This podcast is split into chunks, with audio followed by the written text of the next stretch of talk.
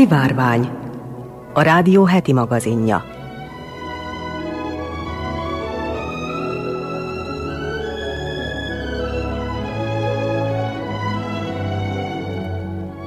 Köszöntöm a szivárvány hallgatóit, Molnár Eleonóra vagyok, színes magazin műsorunk szerkesztője.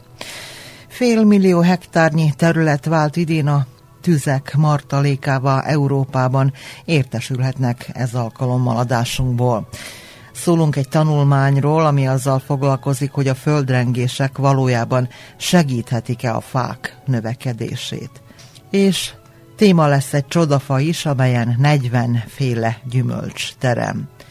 Ma a horvátországi Ráb szigeten régészkedünk, ahol kora középkori maradványok segítenek feltárni a római birodalom bukását követő időket.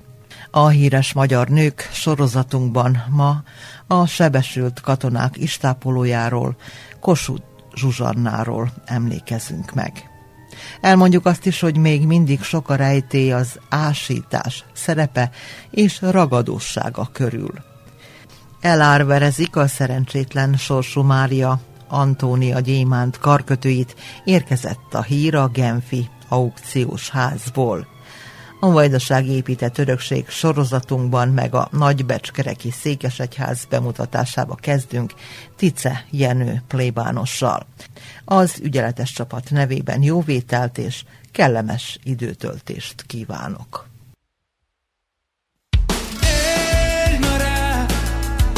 Ez a perc most, ez az élet félni kell. Ez a perc most, ez az élet bármiben. Ez a perc most, ez az élet tovább. Ez a perc most, ez a perc most, ez az élet. Ez a perc most, ez az élet.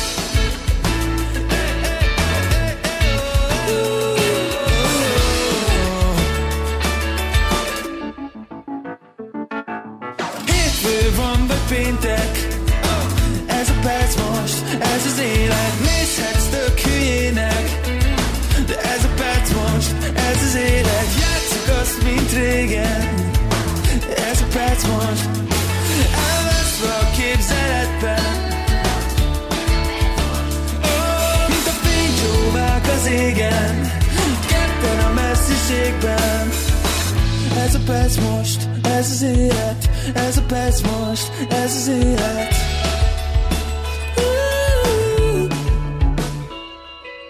Fessünk színes képet. Ez a perc most, ez az élet. Két fél egy egészet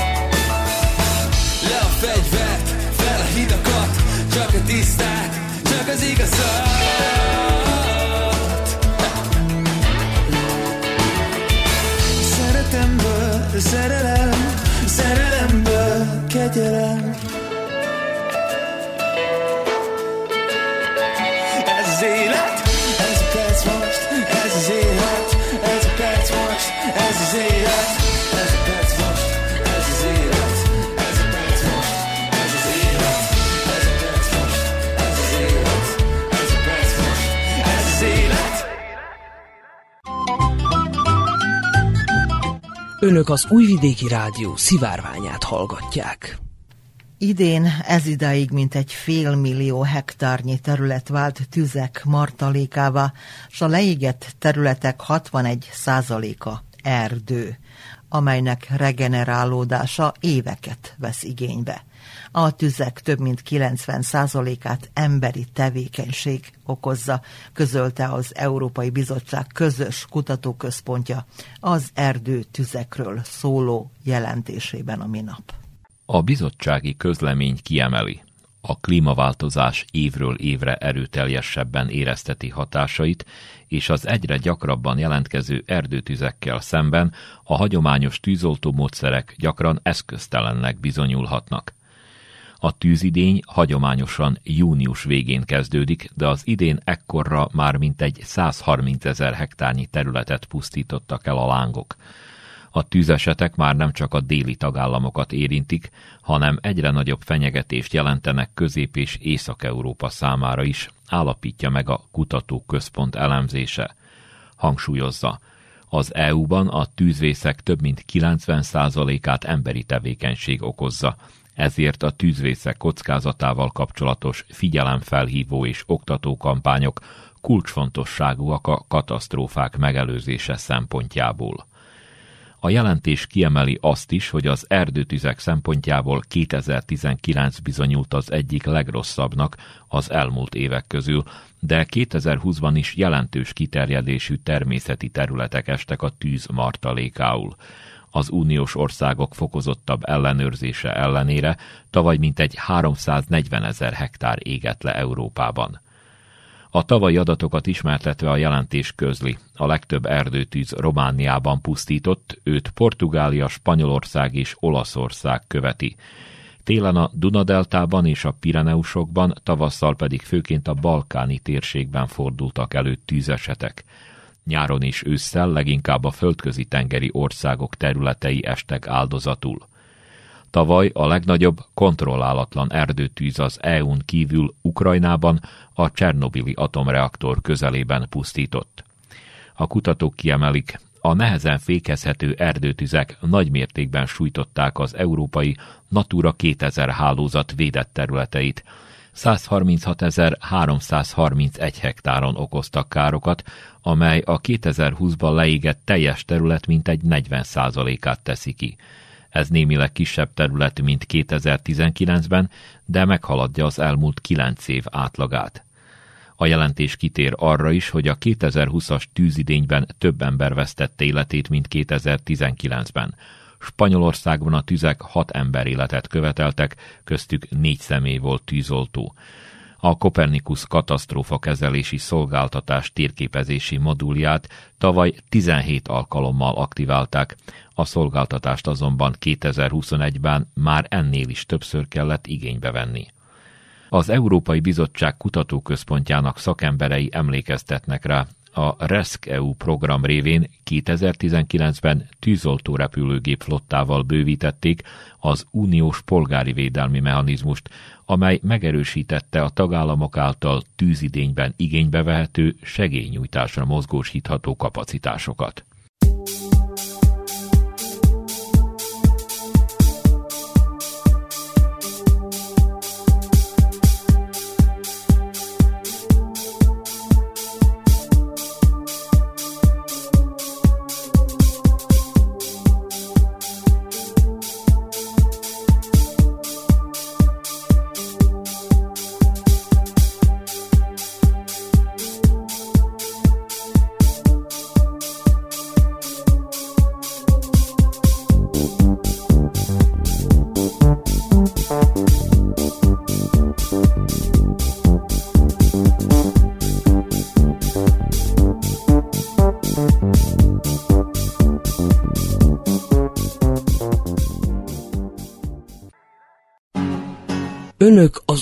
Újvidéki Rádió szivárványát hallgatják. A földrengések valóban segíthetik a fák növekedését. Továbbra is foglalkoztatja a tudósokat. Amint a rengések alábbhagynak, a földrengés legközvetlenebb bizonyítéka az általa hátrahagyott megváltozott táj látványa. Ám egy új tanulmány szerint a szeizmikus eltolódásoknak sokkal kevésbé nyilvánvaló jelzői is léteznek, és a szakemberek itt most nem a geológiai feljegyzésekre gondoltak. Egy neves tudományos szaklapban publikált új tanulmányban a tudósok a földrengések meglepő következményét fedezték fel, amely az utórengések elmúltával is fennáll. A tanulmány szerint a fák észlelhető növekedését, amelyet a talajvíz rendelkezésre állásában a földrengés által kiváltott eltolódások idézték elő. Ahogy arra a szakemberek rámutattak, régóta ismert, hogy a földrengések megváltoztathatják a fák sorsát. Ám még mindig keveset tudunk arról valamit is, hogy a földrengések hogyan befolyásolják a fák növekedését, illetve hogy törzseik mennyit rögzítenek az élő biológiai archívumukban. A nagy földrengések megnövelhetik a fákat tápláló patakok áramlásának mennyiségét, megemelhetik a talajvíz szintjét, és ezáltal a növények gyökerei jobban hozzáférhetnek a vízhez a korlátozott víztartalmú környezetben. Magyarázza a tudományos portálnak Christian Moore, hidrológus, az University of California munkatársa, a tanulmány első szerzője, a kutatócsoport vezetője. Ha a fák növekedését elsősorban a víz szabályozza, akkor a fáknak elméletileg fel kell jegyezniük a földrengésekre adott hidrológiai reakciókat a növekedési ütemük megváltoztatásával. A kutatók a Monterey fenyőket, Pinnus radiátát vizsgálták Csillében, annak érdekében, hogy feltárják a háttérben megbújó folyamatokat, és teszteljék a hipotézisüket, miszerint a talajvízellátásban bekövetkező földrengés változások elősegítik a fák növekedését, ha a fák a völgyi patakok közelében vannak. Hozzátették azonban, hogy hátráltatják is növekedésüket abban az esetben, ha magasabban nőnek, mondjuk a domboldalon. A szakemberek még 2014-ben a völgyfenéken lévő, valamint a domboldali gerincen növő fákról vettek famagokat, amelyek elemzése azt mutatta, hogy a völgy egyes fái a földrengést követően átmenetileg növekedést tapasztaltak. Ezt a fák évgyűrűi bizonyították, valamint az azok sejtjében található szénizotópok aránya. Az eset tanulmány emellett bemutatja azt is, hogy ezek a technikák hogyan hasznosíthatók terepen. A kutatás eredményei azt jelzik, hogy a szénizotóp arányok posztszeizmatikus változásai felhasználhatók a fák növekedésének és a földrengésekre adott fotoszintetikus reakcióknak a tanulmányozására. Ezzel pedig új eszközünk lehet a múlt földrengéseinek felderítésére.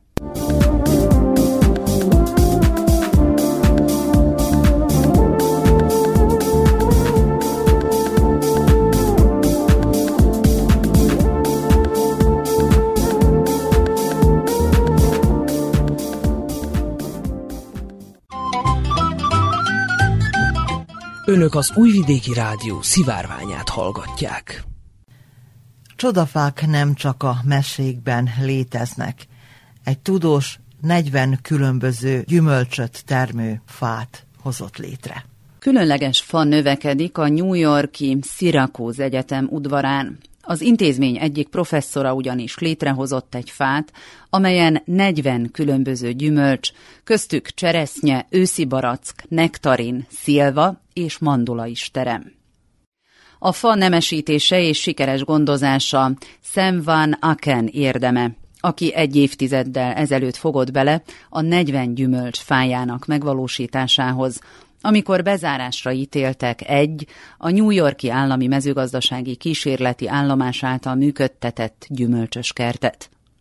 Az egyetemi tanár, aki egy penszilvániai gazdaságban nőtt fel, nem akarta, hogy a kertben lévő növények, köztük 150-200 éves, őshonos, ritkaságnak számító csonthéjasokat termő fák odavesszenek. Ezért úgy döntött, hogy egy hibrid megalkotásával megbenti őket. A férfi a chip szemzésnek nevezett eljárással az évek során 16 darab különleges fát hozott létre, melyeket később múzeumoknak és alapítványoknak ajándékozott, az elsőt pedig ő maga ültette el az egyetem udvarán. A fa télen úgy néz ki, mint bármelyik másik. Tavasszal azonban rózsaszín, lila és fehér virágok pompája borítja, hogy aztán nyáron 40 féle gyümölcs teremjen rajta. Beletelt néhány évbe, mire látványos eredményt tudott felmutatni, ma azonban már egyre bőségesebb termést hoz. Van Aken, aki művészeti és értékmegőrzési projektunként tekint a 40 gyümölcsöt termő fára, azt tervezi, hogy hamarosan létrehoz egy gyümölcsös kertet is, melyben csak ilyen csodafák lesznek.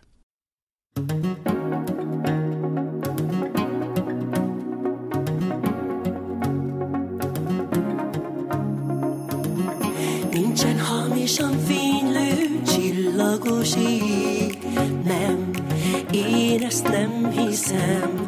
Minden, amit csak adhat néked az ég, már csak igaz lehet. Csak kérni kell, fogad csak el, hogy minden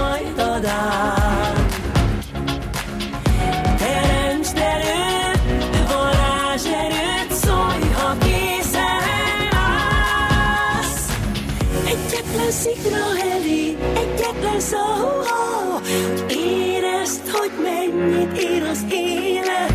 Egyetlen mosoly egyetlen dallam, hogy az égig szárnyaljon a szíved. Te vagy az eső és a szél, te vagy az árnyék és a fényesebb jövő. Te vagy a folyó és a part, te vagy a porszem és a világ mindenség.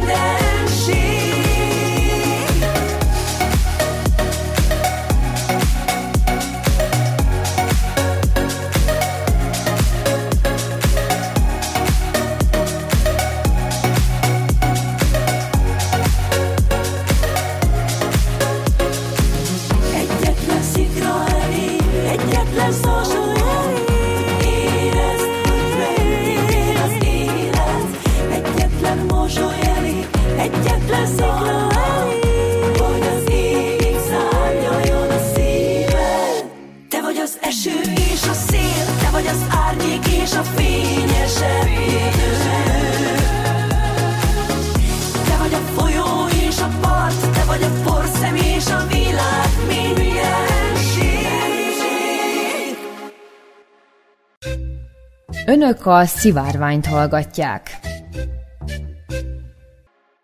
Az egyik horvátországi római villa együttes ásatását végző régészek olyan épületek nyomaira bukkantak, amelyeket korabeli bevándorlók emelhettek a római birodalom összeomlása után.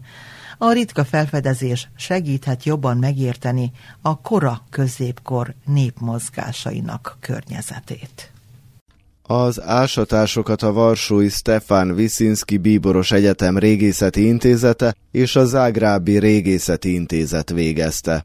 A kutatók a horvátországi Ráb szigetén tanulmányoztak egy vidéki, időszámításunk szerint az első harmadik századból származó villakomplexumot, amikor feltárták az egykori Dalmácia római tartományából származó bevándorló telepesek által emelt épületek nyomait. A római korban a sziget jelentős kikötőnek számított, amely egy stratégiai kereskedelmi útvonalat is jelentett az olyan áruk, mint például a finom üvegáruk, a kiváló minőségű terra sigillata edények, a bor, az olívaolaj és a hal szállítására.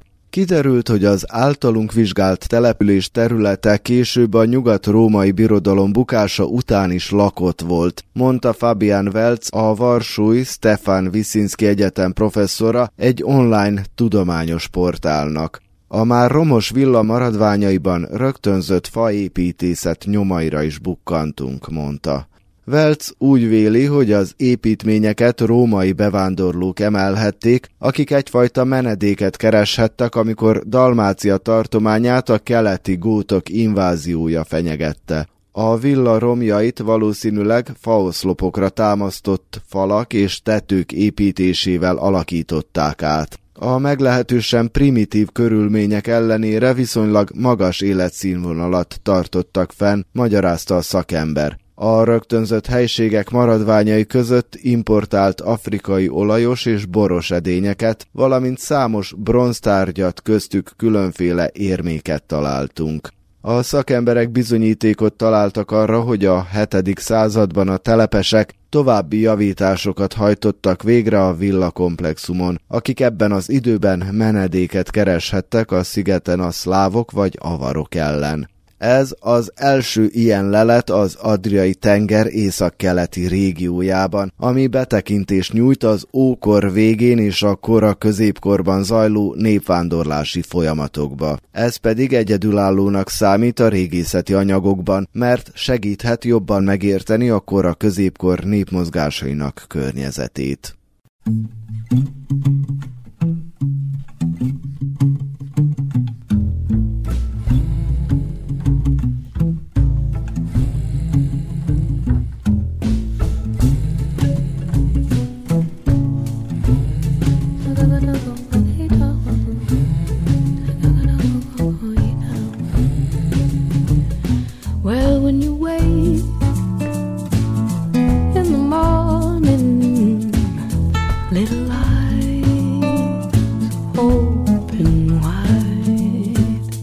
When there's no tender warning, no surprises, no surprise.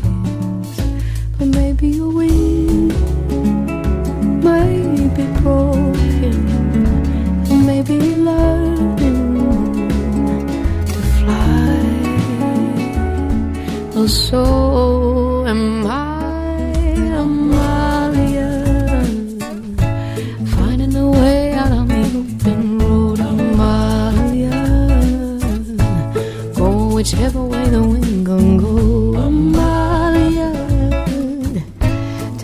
a chances on the open sea, Amalia.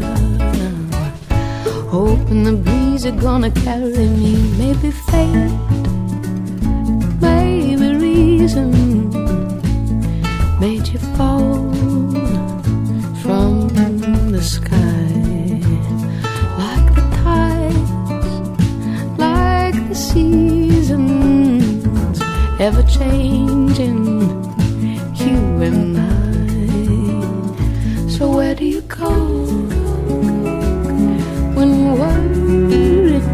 you? Where do you go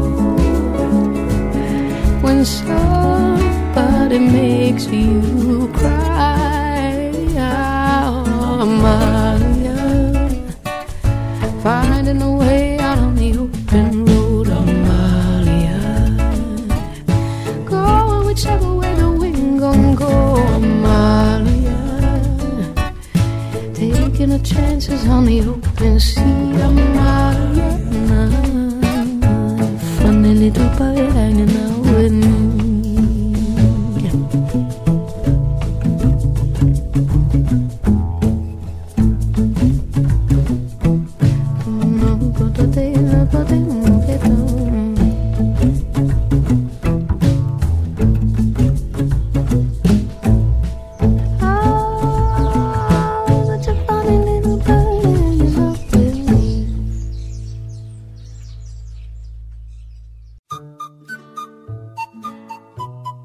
Az Újvidéki Rádió heti színes magazin műsora, a Szivárvány.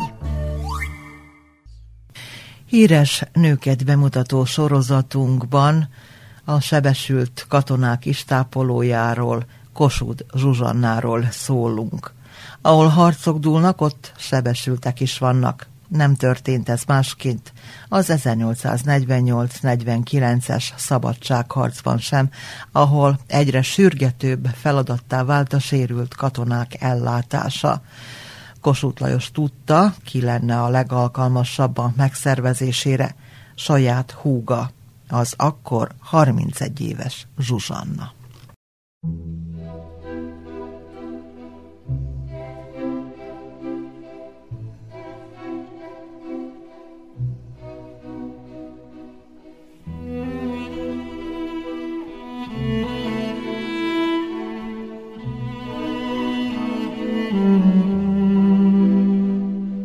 Ötven elszánt magyar nő. Fodor Marcsi és Neset Adrien könyvéből.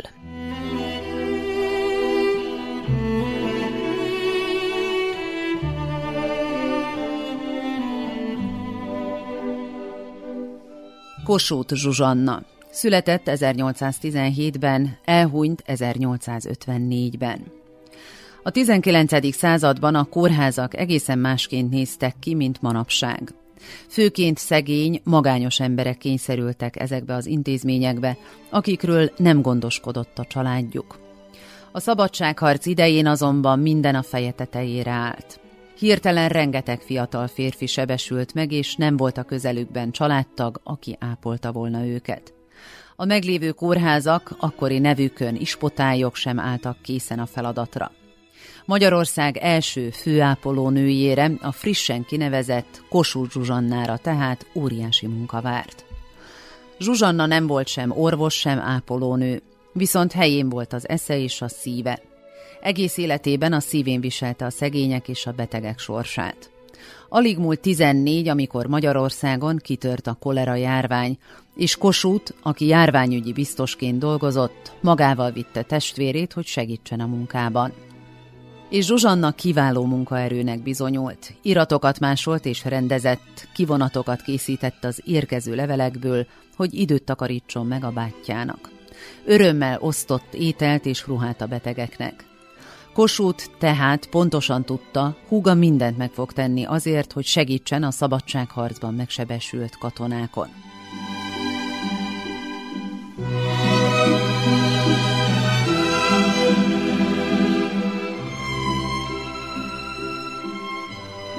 Zsuzsanna mindenkinek segített. Nem tett különbséget magyar, osztrák és orosz katona között. Mindenkinek egyformán segített.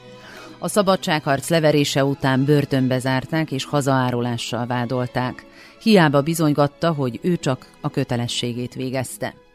Akkor engedték csak szabadon, amikor osztrák tisztek is felszólaltak a védelmében, és elmondták, nélküle nem maradtunk volna életben. Ennek az asszonynak köszönhetjük az életünket.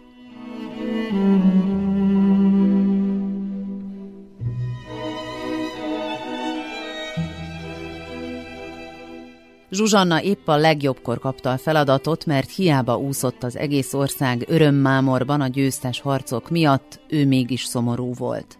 Szeretett férjét elveszítette a csatatéren, özvegyen maradt három pici gyermekével. Ám úgy döntött, a búskomorság helyett a munkát választja. Testvére ugyanis nem kisebb feladattal bízta meg, mint hogy alapítson kórházakat a sebesült katonák részére. Gyermekeit az édesanyjára bízta, ő pedig útnak indult. Napi 18 órát dolgozott, és egy kényelmetlen szekérren zögykölődve bejárta egész Magyarországot. Fantasztikus munkát végzett.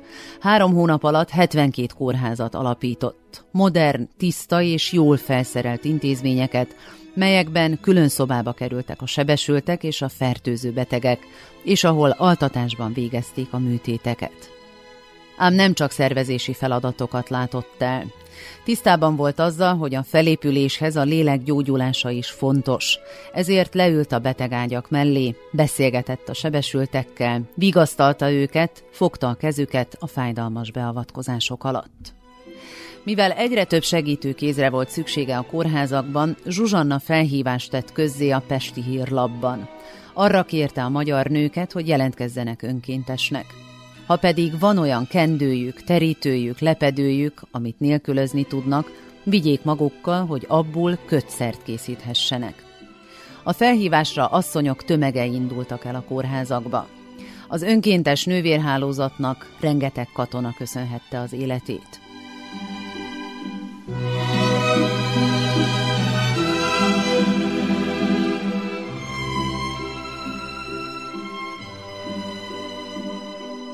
Világszerte az angol ápolónőt Florence Nightingale-t tartják az első katonai kórház megalapítójának, aki éjszakánként lámpással a kezében járta a sötét kórtermeket, hogy ellenőrizze betegei állapotát. Zsuzsanna azonban négy évvel megelőzte híres kortársát. Ám míg Florence háború után is folytathatta munkáját, Kossuth Zsuzsanna menekülni kényszerült a hazájából. 32 éves korában tüdőbajban halt meg Amerikában.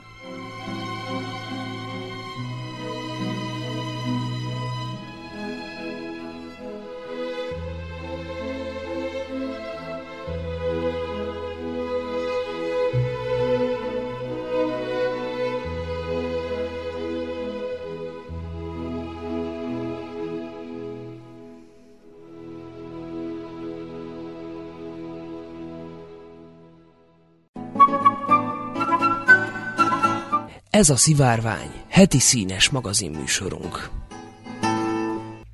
Még mindig sok a rejtély az ásítás szerepe és ragadósága körül.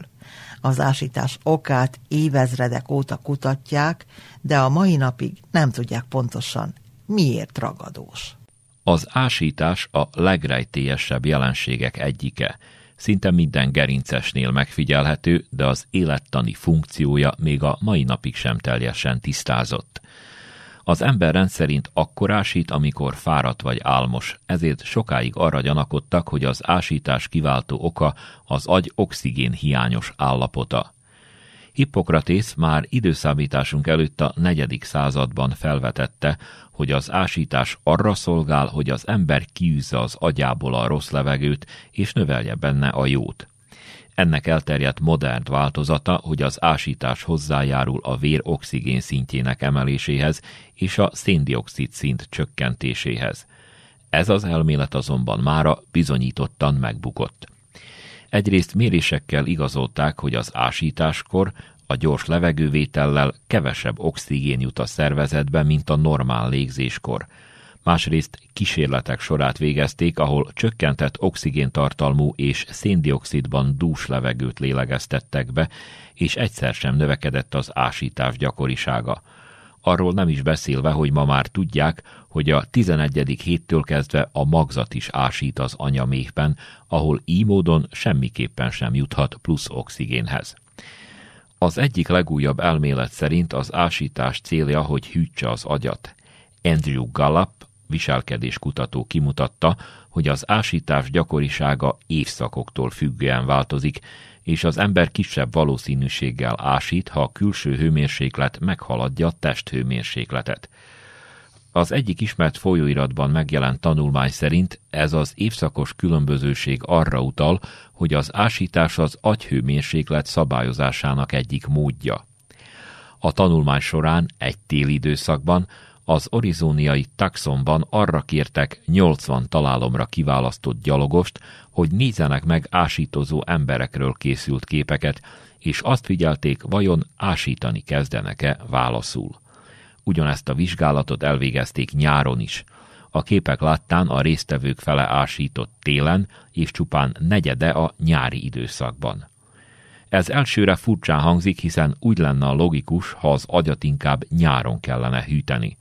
A kutatók elképzelése szerint azonban az ásítás az agyat hőcsere által hűti, a rendszer pedig nem működik egy forró nyári napon.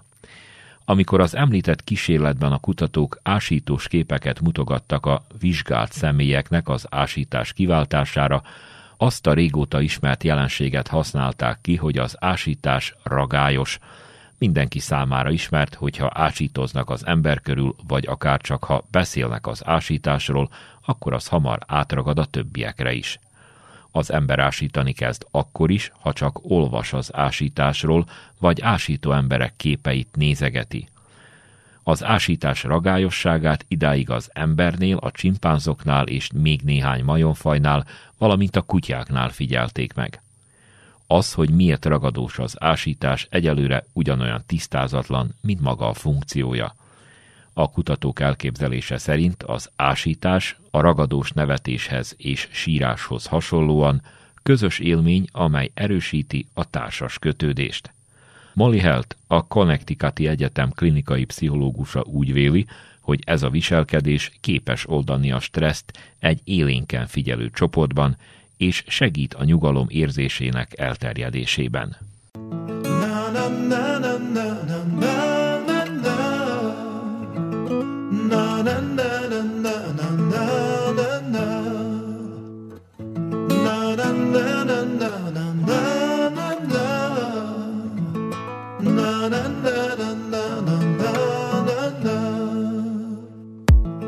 Tudod, csak a gond néha Tudod, sok a baj is, ha ja.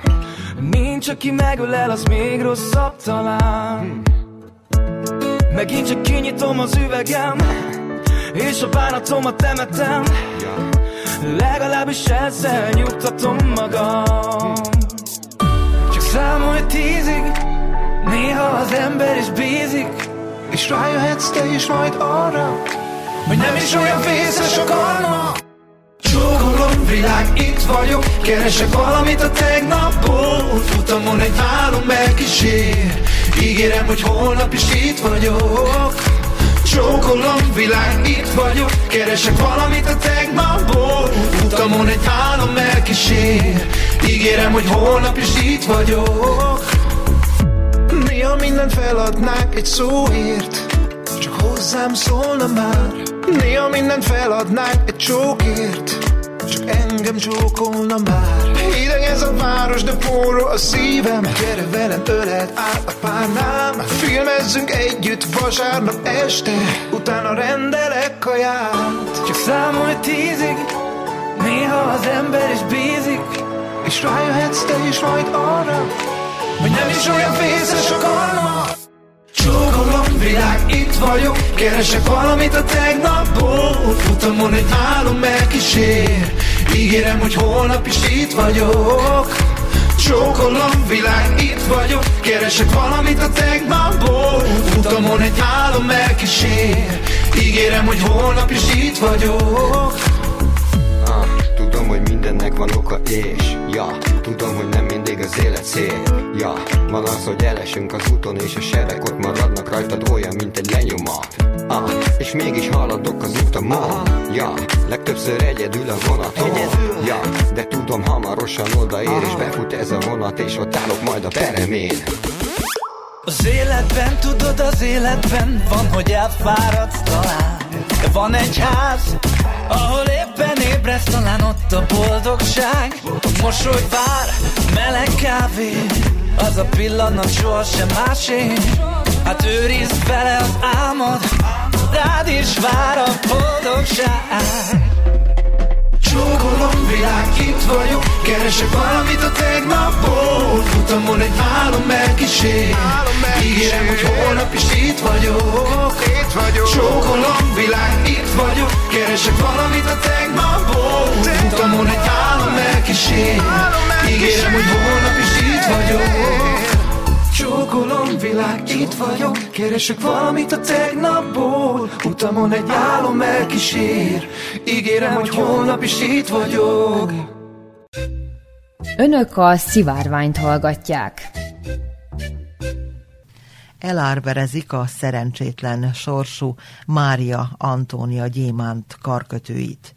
Mária Antónia az utolsó francia királyné két gyémánt karkötőjét, és Wallis Simpson néhai Windsori hercegné Rubint és Gyémánt karperecét kínálja eladásra a Christus aukciós ház Genfben.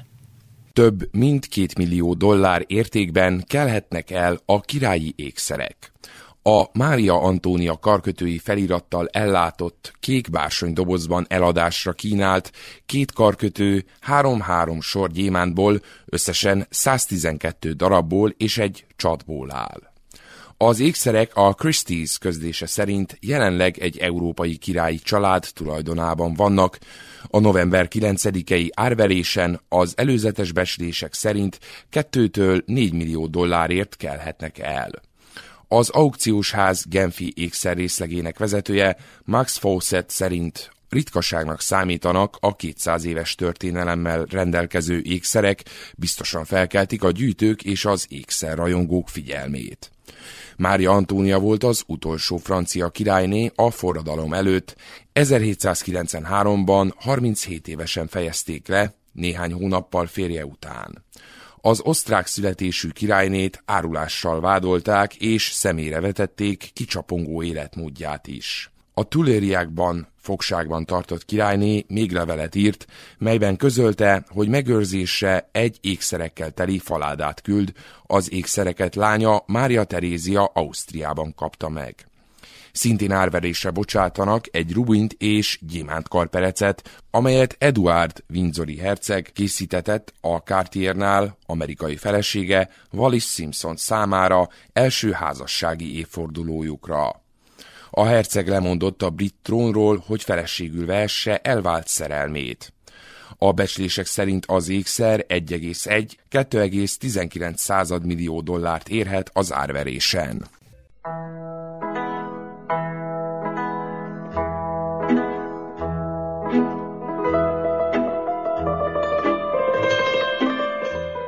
Vajdaság kuriózumai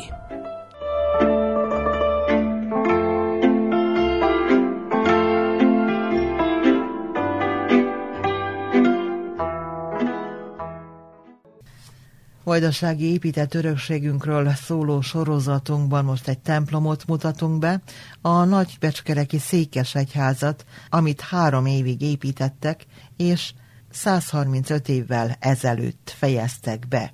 A Nepomuki Szent János nevet viselő Szentéről Tice Jenő plébánost Kónya Kovács Otília kérdezte.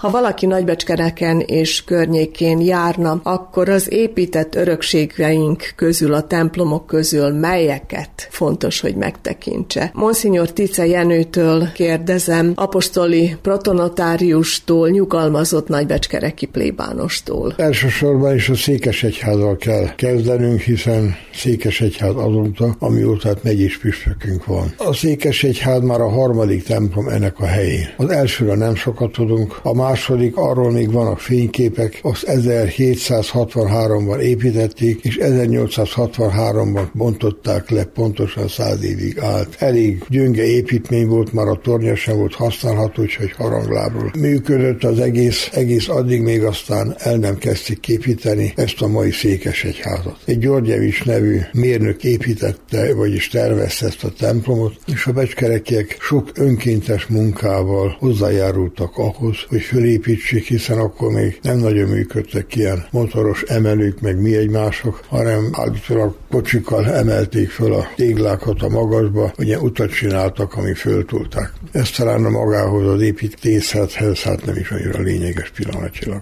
Elég hozzá, hogy a templomot 1863-ban kezdték építeni a régi templomnak a helyére, közben lassan a régi templomot lerombolták, és 1868-ban lett kész. Mi a száz éves évfordulóját, úgy, hogy mellékesen megemlítsem, már 67. december 8-án ünnepeltük meg, amikor két dolog összeként bennünket arra. Először is az, hogy már nagyon akartunk egy helyben lakó püspököt, aki magyarul is tud beszélni a hívekhez. Ugyanakkor nem régiben történt meg a visszaállítása a Szentszék és a Jugoszláv állam közötti viszonynak, és Mário Kánya lett az első, akkor még pronunciusnak nevezték. A nuncius volt az tulajdonképpen, de nem volt meg a diploma diplomáciai kapcsolat még rendesen. Elég az hozzá, hogy őt hívtuk meg, és már mondom egy kis megelőzéssel 67-ben ünnepeltük. Tettük ezt azért, hogy lássa azt, hogy igenis bánátnak, becskerektek, mert a híveket is úgy összehívtuk, és a templom valóban megtelt. Fogadtuk a nunciust, hogy hát lássa azt, hogy itt mégis van élet. Hát akkor volt is még különb élet, mint sajnos napjainkban. Ne látjuk azt, hogy milyen szomorúan fogyunk, ami egy örökös bánatom. És akkor ünnepeltük a száz éves évfordulót, és megkezdődött tulajdonképpen a kopogtatás is Vatikának az ajtajain, hogy hát kérünk legalább egy püspököt. Nem is azt kértük, hogy püspökség legyünk, hanem legyen egy püspök, aki hát kormányozza. És sajnos a belgrádi érsekek úgy már beteg volt, öreg volt, ő se sokat járt becskerekre, bukatkoljott utána, ad még kevesebbet járt becskerekre, hosszú hónapok, hogy nem mondja, évek is elteltek, hogy az érsekünk felénk se nézett, hanem az ő becskereki helynök, aki akkor Monsignor dr. Géci Tibor, szintén a később apostoli protonatárius volt a helynök, ő vezette gyakorlatilag a egyházmegyét. A püspök csak mindent jóvá hagyott, nem mondom, rátermett tehetséges ember volt, de nem volt püspök. És ez nekünk állandóan hiányzott. Így történt az, hogy ezzel a kopogtatással mégis sikerült annyit elérnünk, hogy 71 szentest előtti napján, december 23-án megjött végre a római kinevezés, hogy Jung Tamás akkori becskereki esperes plebánost nevezték ki nagybecskereki apostoli kormányzónak. Ez fölszentelt püspök lett, aki 72. február 13-án, akkor az éppen farsang vasárnapja volt, szentelték föl püspöké. És így lett ő tulajdonképpen az első gyakorló püspök. Az első megyés püspök természetesen, hogy ne tévesszük a dolgot, húzvár lett, mert nagyon érdekes az eset, hogy még egy pár évig elhúzódott az, hogy becskereket püspöki rangra emeljék. Amikor püspökség lettünk, akkor lett tulajdonképpen székes egyház a becskereki plebánia templom, ezt akkor egyházi rangra emelte. Mert egyházak, vagy katedrálisak is, ahogy nevezik az emberek, ezek kizárólag a püspöki templomok. Sok ilyen nagy reprezentatív templomra ráfogják, hogy katedrális, de az teljesen helytelen és olyan népies szokásnak nevezem, hogy hát evel akarják megtisztelni a templomot. De katedrális akármilyen pici, vagy akármilyen nagy, a püspöknek a rezidenciális temploma. Ma most az első munkálatok voltak, én akkor ott káplánoskodtam, hogy új szembeoltát és márványoltát építse, mert a márványoltár már nagyon régen terve volt, míg a régi előírások szerint a volt mesztik hagyatékból, mert mesztik, aki hát gazdag ember volt, a törvényszékkel szembe volt egy ház, amit sajnos most lebontottak, amit vissza kellene adni az egyháznak. Ugyanakkor a muzdai határban voltak földjei, ebből valamennyit megtarthattunk, valamennyit el kellett, hogy adjunk, mert terméketlen föld volt. Na ebből a meglévő pénzből építettük föl akkor a Neszik hagyatékból ezt az új szembeoltárt, ami most is van. A Tunner legismertebb kőfaragó műhelyben készült 1972-ben. És valahogy a véletlen folytán június 4-én a trianoni diktátor napján szentelték föl. Akkor nagy ünnepség volt Jung, mint püspök szentelte föl. Jelen voltak az ortodox pravoszláv papok is. Na most a templomnak ez a legújabb szerzeménye volt akkor, és a legfrissebb szerzeménye akkor, amikor Jung Tamás püspök lett. Természetesen a templom, ahogy mondtam, már 1868-ban készült el, akkorára készült el az oltárkép és a Mária oltárkép. Ezek nem akármilyen képek, mert Szirkei Bertalan az egyik legismertebb magyar festőnek a eredeti képei. Sok vita volt e körül, de a végén lett tisztázolódott, ez a két kép az ő képe. Látszik is a angyalkáknak az arcán, meg a fejecskéin, hogy ez tényleg hát ugyanazt festhettem. Ezek a legértékesebb képek a templomban, akkor a bal oldalon van a Jakab kép, a Jakab kép az August Mantler aláírással van szintén 1864-ben festődött, de sajnos erről a Mantlerről sehol nem találtam soha semmit, ennél többet nem tudom, azt sem tudom, hogy hol élt, mit csinál, de hát mind esete, mint laikus mondom, hát azért nem elveti való kép az se művészi szempontból. Az oltárfestést ez Goigner Alajos hatalmas becskerekkel élő, tulajdonképpen ügyesebb és rátermetebb piktor volt, aki több templomot festett belülről. Ő festette ki ornamentikáját a templomnak, és a templomnak a képeit is. Ebből két képet szeretnék megemlíteni, az egyik az utolsó vacsora, Michelangelo-nak a műve, ugye annak a másolata tulajdonképpen, a másik pedig Jézus Pilátus előtt. Jézus Pilátus előtt képe az Munkácsi Mihálynak a műve. Ez már négy év után, hogy Munkácsi Mihály megfestette, ide a templom falára is fölkerült. Ez abban az időben, amikor hát még a fényképészet se volt olyan fejlett, meg a komputeron ne is beszéljünk, mégis egy nagy dolog volt, hogy már ő akkor ide festette. A többi kép, ezek különböző képek a régi katekizmusokban is megjelent, még a háború alatt időben, meg a háború előtt időből is, de abban a Dóré-féle Bibliában van, vannak ezek a képek. Ezeket festette föl színesbe. Ezek vannak a menyezeten is, meg a oldalfalakon is, ugye a bűnbeesés, akkor a bölcsalamon, és a többieket ott megtekinthetjük még. Ma most a templomot azért törekedtük mindig szépíteni minden. 1882-ben festette Goyner Alajos ezeket a képeket,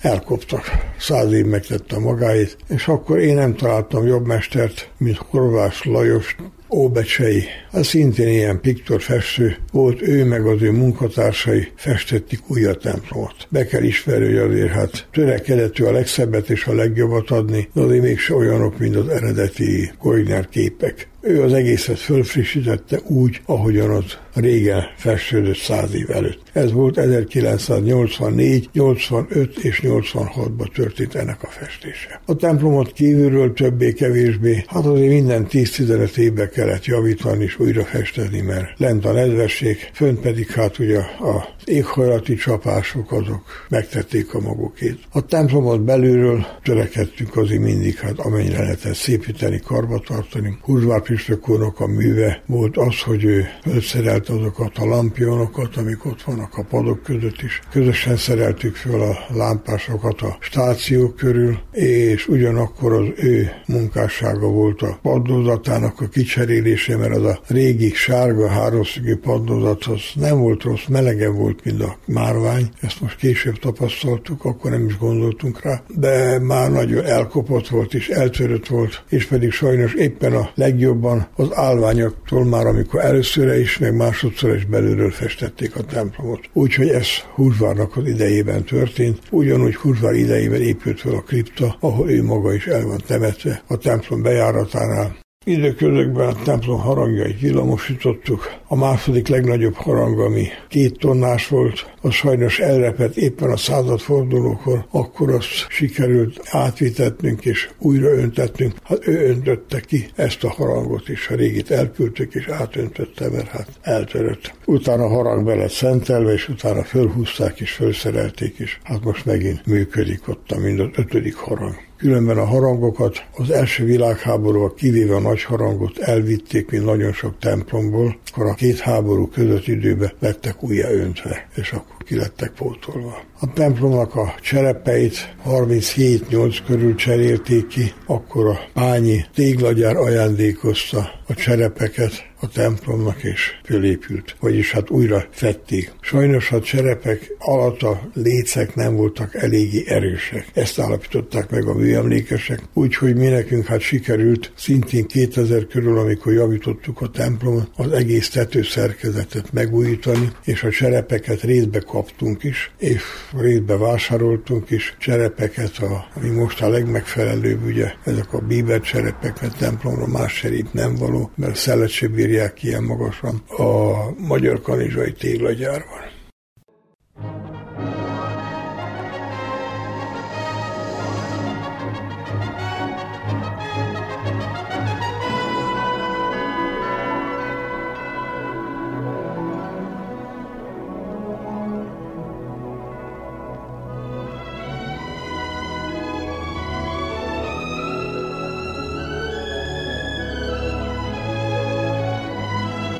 A szivárványt hallották. Heti színes magazin műsorunkkal egy hét múlva jelentkezünk ismét. Az ügyeletes csapat nevében Molnár Eleonóra köszöni figyelmüket. Kellemes hétvégét kívánok!